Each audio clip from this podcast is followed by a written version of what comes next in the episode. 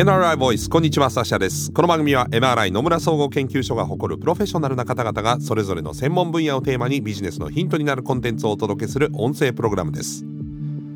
今回お話を伺うのは NRI セキュアテクノロジーズ戦略企画部エキスパートセキュリティコンサルタント藤井秀之さんです。どうぞよろしくお願いします。よろしくお願いします。藤井さんは2017年に野村総合研究所に中途入社同年ですね NRI セキュアテクノロジーズ株式会社に出向されました。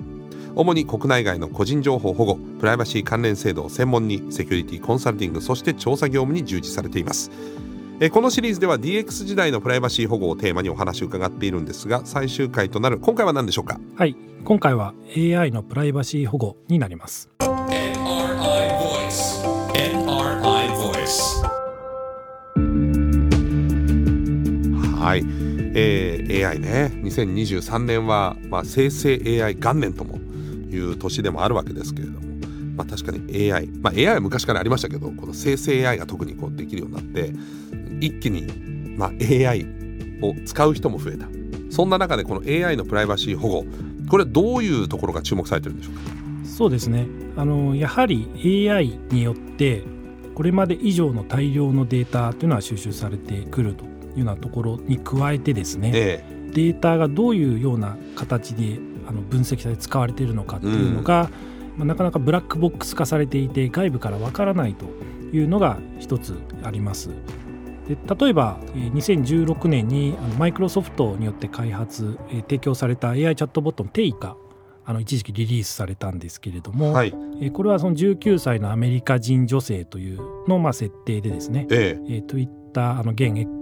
でユーザーとやり取りできるサービスっていうのはリリースされていました。はい、で当初はまあそのテイとですね。ツイッター上でこうえー、自由にやり取りをして、うん、まあ、特にあの AI と感じさせないようなこう自然な会話ができるというところで、まあ、注目を集めてたんですけれども、はい、少し経ってくると、まあ、その人が、えーまあ、私はフェミニストを憎んでいるとかヒトラーは正しかったとか、そういう、まあ、ヘイトスピーチをするようになったと。いうことで、うん、まあ、リリースから数日で、まあ、アカウントが停止されてしまったとい。ったようなことがありました。はい。でこれはそのなぜこういったようなことになってしまったのかというと、まあ、一部のユーザーがこの定位に対して人種差別的な質問をですね、まあ、組織的にこう繰り返し浴びせたことでそれが正しいんだというふうにあの学習をしてしまったと。仕向けたわけですね。はい、うんというのがまあ一つ AI の課題というところにまあ言われてまして、まあ、直接的にこれ自体がまあプライバシー保護の問題ではないようにまあ見えるんですけれども、AI に学習させるデータによってまあ AI っていうのをこう、まあ、進展させていくってことなんですけれども個人のプライバシー関連の誤ったデータをこう学習させていくことで、まあ、その対象となってくる人の対する誤ったデータをその AI に覚えさせてしまうと、まあ、いろんな人のこう人権に与える影響っていうのも非常に大きいというところがありますので、まあ、そういう観点で AI を提供している事業者は防いでいくのか。えそういうところがまあなかなか現時点で難しいというのがまあ昨今言われているこう AI のこうプライバシー的な観点での一つの課題ということが言われてます。まあ、より多くの情報量を収集できるのが AI の良さでもあるわけでただその人間の場合例えばいろんな情報を得た時にそれを、えー、といいと思うか悪いと思うかってすごい概念的な話で AI に求めるってことはそういうプログラミングをしない限りは論理的にしか考えないわけですよね。こっちの方が論理的だと思ったら悪いことであってもやってしまう可能性があると。はいこれすごく難しいですよね。そうですね、うん、ですのであの、まあ、AI の倫理的な観点での判断っていうのが、まあ、やはり重要になってくるっていうその倫理も文化によって違ったりするわけじゃないですか。はい、そうなんです、えー、はい、なので、まあ、重要なのはその判断を AI がやるんじゃなくて、うん、人が必ず最終的に判断をしているというような仕組みにしないと、まあ、いけないっていうのが今各国で、まあ、言われてるところになってきますので AI が勝手にですね、うん、そのこの人はこうだみたいな形で勝手にこう評価をしてしまうとか、分かりやすい例で言うと例えばなんか試験とか自動で採点したり、AI 上でこうやり取りした面接みたいなの結果に AI が自動的に判断するとか、そういったのは基本的にやっちゃダメ、最終的に AI でそのプロセスの部分をまあ、効率化するとか時間短縮するみたいな形で使うのはいいんです、うん、あの使っていくっていうところなんですけども、最終的な判断する段階ではやはり人が、あのその判断が正しいのか間違っているのかとかっていうのを判断できるようなプロセスに、まあ、すると。でその前提でまあ AI を使いましょうっていうのが、まあ、基本的なあの、まあ、AI の倫理的な観点で、まあ、一般的に言われているところかなと思います。はい、人が介入すると、はい。あのまあ、AI というと特に生成 AI というとチャット GPT をイメージされる方も多いと思うんですけどチャット GPT も確かにそのじゃあ自分が検索したワードによって自分がどこまで分析されてるのかなって思うこともあるわけですけどそのプライバシー保護の観点でこういったところは実際に動きってあるんですか？そうですねあのチャット GPT については、えー、結構各国政府もすごく急速に利用が増えたというところもあって、うん、それによってまあ規制をしていくというような動きもまあ一部あったりもします。なんかニュースにもなってたりしましたよね。ね一番最初にやったのがまあイタリアでして、はい、その国内の利用を一時停止をしたといったような事例もあります。えーまあ、その後これを改善することっていうふうに言われたことをまあ改善したので、うん、えー、まあ、現在はその利用できるような形になってますが、まあ、そういったのも受けて、まあ、各国、えー、そのドイツとかスペインフランスとかの欧州の国とか、うん、まあ、カナダとかっていったのもそのチャット GPT に対して適正に個人情報とかプライバシーの観点できているのか見ていきますよっていうことを言ったり、はい、まあ、日本もあの個人情報保護委員会というところがあのオープン AI に注意喚起を行ったりだとか、うん、そういったようなことをまあやっていると。これだけその規制するってことはチャット GPT、まあ、一つのサービスをね取ってこう交わりみたいにするのもよくないかもしれないですけどチャット GPT 自体にその具体的な問題点というのは出てるってことなんですか？一番指摘されてたのが透明性があまりないというところで、うん、そのどういうデータを取得してどういうデータ処理を行っているのか、うん。取得したデータをどういうふうに、まあ、どうやってマネタイズしてるのかって気になりますよね。ね。だって、まあ、僕は有料版に実は入ってるんですけど無料版って無料で使えるってことは何かの収益を上げないとこのサービスは成り立たないわけですよね。はい、はい、なのでそういったのがよく分かってないっていうのとそのどういうふうに学習をして作り上げていくのかっていうのも、うん、まあ、ブラックボックス的なところもあるよねという言われていたというところで、えまあ、一つ言われてたのと誤った個人情報を入れたものに対してそれを正していく、訂正していくっていうのが、まあ、本来的には重要になってくるんですけれどもそ,、ね。えー、それをじゃあどうやってすればいいの修正したり、あるいはこれは消してくれとか、うん、えー、そういったのが、まあ、普通のサービスですと解約することであの自分の個人情報も消してねみたいなできますけれども、うん、チャット GPT みたいな生成 AI にこう入れたものっていうものをこれは消してくれだとかそういったようなことができるような仕組みっていうのがなかったりだとか。そうなんですよね。例えば私もまあ人前に出てる仕事なんでサッシャって検索すると女性 DJ って出ちゃうんだけどそこもまず違うし例えばもっと言うとチャット GPT でいろんなことは正しく検索できることっていっぱいあるわけじゃないですか。でそれ僕も結構利用させてもらってるんですけど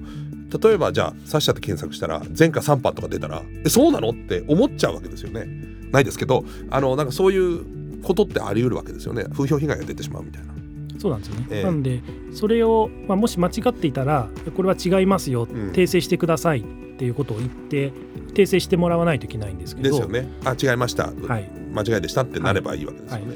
はい、それをどうやっていくのかっていうのが、まあ、今時点だとその出てきた当初は、まあ、その辺りがまだ、あの十分整備されていなかったとか、はい、まあ、あとはもうあの前回の子どもにも関連しますけれども、やはりその子どもがそれを使った時っていうのの年齢判断っていうのをどうするのか、まあ、そういったところもあの本来であれば考えておかないといけない。そうですよね、はい。まあ、生成 AI のこう利便性っていうところは、うん、あの非常に大きいですし、まずこれはあの今後も普及していくべきものだとは思うんですけれども、まあ、逆戻りは絶対しないですからね、はい。はい、まあ、一方でそれに必要となってくるプライバシー面でのこう保護するような仕組みっていうのも、今時点だとまだ十分追いついていないというような状況なのかなと思います。なるほどこれ今後どういった対応が求められるんですか？このプライバシー保護全般については、まあ、こういう生成 AI とか、まあ、AI に対して言うと。そうですね、まあ、やはり透明性とか説明責任っていうような観点っていうのはまあ非常に重要だと言われてまして、うん、提供している AI 関連のサービスっていうのが、まあ、どういう情報を取得して、まあ、取得する際のこうプロセスだったり、うん、えー、それをどういうふうに学習をさせて使ってますよと、はい、で個人情報の誤ってた時にはこういうような対処をしますよだとか、うん、そういったようなものを、えー、きちんと明らかにして、まあ、ユーザーに説明できるような、うん、まあ、状態にしておくっていうのが求められるというのがまず前提になるのかなと思います。あのチャット GPT で言われたのは企業が検索したことによってその企業の新商品とかのなんか、まあ、いわゆるまだ極秘情報がバレちゃうみたいなのがあって企業用のものを作るって話になりましたけど例えばじゃあ新しいドリンクをあとある飲料メーカーが作るとして、えー、スーパードリンク A という名前を考えた時にスーパードリンク A ってどうみたいないいよみたいな。でスーパードリンクあまだ使われてない商標登録されてないみたいなのがあったとして他の企業がその例えば A というドリンク社はた時にスーパードリンク A という商品をこれから発売しようと考えてるみたいに出ちゃったらこれ問題だって話になりましたよね。こういったこともあり得るわけです。それもだから要するに情報の漏洩ですよね。そうなんですね。なのであの意図しない形で、うん、あのいろんな情報が、まあ、出てきてしまいますし、はい、多分重要なのは、まあ、そういったものを前提としつつそういったことが起こった時に、うん、まあ、どういうふうにリカバーしていけるのか、まあ、あの修正したり削除したりだとか、まあ、そういったようなことっていうのをできるような仕組みをちゃんと持っておかないといけないっていうのが、まあ、やはり重要になってくるかなと思います。でこれ2回目の回とすごく重なるんですけど特にオープン AI チャット GPT 生成 AI だとそのグローバルじゃないですか。はいでさっきもおっしゃった中で言うとそのやっぱ文化とかも全然違う中でどういうルール作りをしていくのかっていうのはこれ1カ国だけではもしくはじゃあオープン AI ってアメリカの会社ですよね。アメリカでやってくださいよって話でもないと思うんですけどより結構シビアな気がするんですそうですね。国連とか、まあ、日本が今あの議長国やって G7 とか、はい、そういった中でもあの広島 AI プロセスみたいな形で、うん、その主要各国でその AI に関する、まあ、共通のルールというか、なんか日本が結構先導切ろうとしてますよね、はい、はい、日本としてはやっぱりこの分野のガバナンスのあり方といいますかルールのところっていうのは主導していきたいっていうところは、うん、あの思い持って今取り組んで中心的になってといいます。か、うん、主導している分野でもあるんですけれども、まあ、そういうところの観点でそのグローバルとしてのまあ共通のえー、一定のこうルールみたいなのを作ろうっていうのが今動きとしては起こっているかなと思います。なるほど。いや難しいですね。あまり束縛すると自由度が失われて新しいサービスも生まれないし、はい、厳しくなさすぎても危険だしっていうこのなんか、サービスを提供する自由度とあとそのお金が儲かるっていうのも営利企業である以上そこを追求しようとするとプライバシーとのこうすごく、まあ、それも反比例にあるというか、はい、ところの部分もあると思うので、ね。えー、すごく難しい問題でもあると思いますが各国でこれから話し合っていかれるものと思われますが。さあ、えー、全4回にわたって藤井さんにね DX 時代のプライバシー保護についてお話を伺ってきましたが改めてですね藤井さんから DX 時代のプライバシー保護についてお考えを、えー、教えていただいてもよろしいでしょうか？はい。プライバシー保護え、やま個人情報保護というものは今我々が日常的に使うサービスとか、え、技術そういったものに応じて、変わってくるものになりますので、え、当然それに応じて必要な対策も出てくるということになります。ですので、まあ、各国、まあ、いろんな規制がすでにあるというところはあるので、まあ、それに対応していく、ま、事業者目線ではそれが非常に重要になってくる、えー、わけですけれども、えーまあ、規制に対応するっていうだけでは、まあ、やはり今不十分で、まあ、自社でですね自分たちが提供するサービスっていうのはそのプライバシーリスクの観点で、まあ、本当に大丈夫なのかっていうのを自分たちできちんと分析をしてこの分析した結果も含めてですねこうユーザーに情報公開してちゃんとこういう観点で対策してますので安心して使ってくださいと。でそういうことを言える企業がやはり一番ユーザーからの信頼を得るという意味で、それに対応するコストかかりますけれども逆に言うと必要な投資というふうに捉えて、まあ、対策をしていくというのが今まさに非常に重要なのかなと思っております。もう一点ですね、えー、やはりあの子どもであるとか、まあ、AI とか、えー、そういったような観点で言いますと、えーまあ、開発していく、まあ、事業者目線だとあの、まあ、従来のサービス以上にやっぱり注意をしないといけないというところが、まあ、ありますので私たち一般の、まあ、利用者もですねそういったサービス利用する時には、ま、どういうふうに自分の情報が取り扱われているのかだとか、え、そういった観点も、まあ、ちょっと少し意識をして、え、サービスを使っていくといったところがあの必要になってくるのかなと思います。なるほどえー、AI が登場してさらに複雑にはなると思いますけれどもね、えー、その AI をうまく活用した形で、えー、こういうプライバシー保護もプライバシー保護されてるかどうかを AI が監視すればいいような気もするんですけどね、えー、そんな方向になっていくといいなというふうに思いました。藤井さんどうもありがとうございました。ありがとうございました。NRI Voice NRI Voice